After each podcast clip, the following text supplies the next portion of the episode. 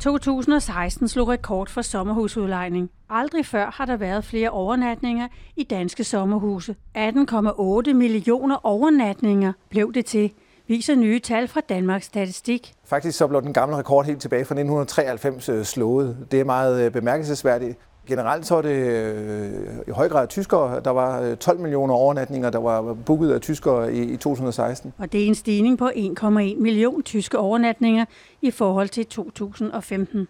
Svenskere, hollænder og nordmænd er også begejstrede for de danske sommerhuse.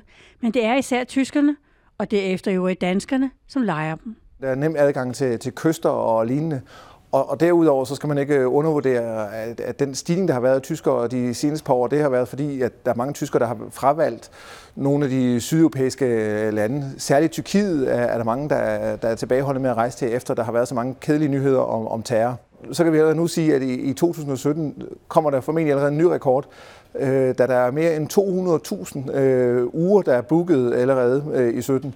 Og, og det er, ligger op til, at øh, 2017 også bliver et fantastisk år. Hvis man nu sidder og browser lidt efter sommerhus i øjeblikket, så kan det her være gode nyheder.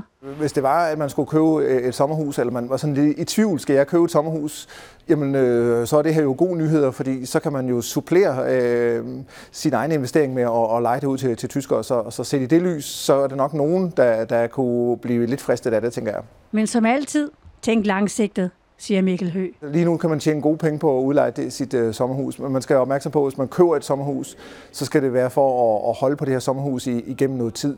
Øh, vi kan se, at sommerhuspriserne er, stiger ikke. Faktisk har de været konstant øh, længe. Der er rigtig mange sommerhuse øh, til salg, øh, så man kan ikke sådan lige komme af med sit sommerhus igen. Så ikke nogen kortsigtede gevinster, det, det tror jeg ikke, man skal regne med.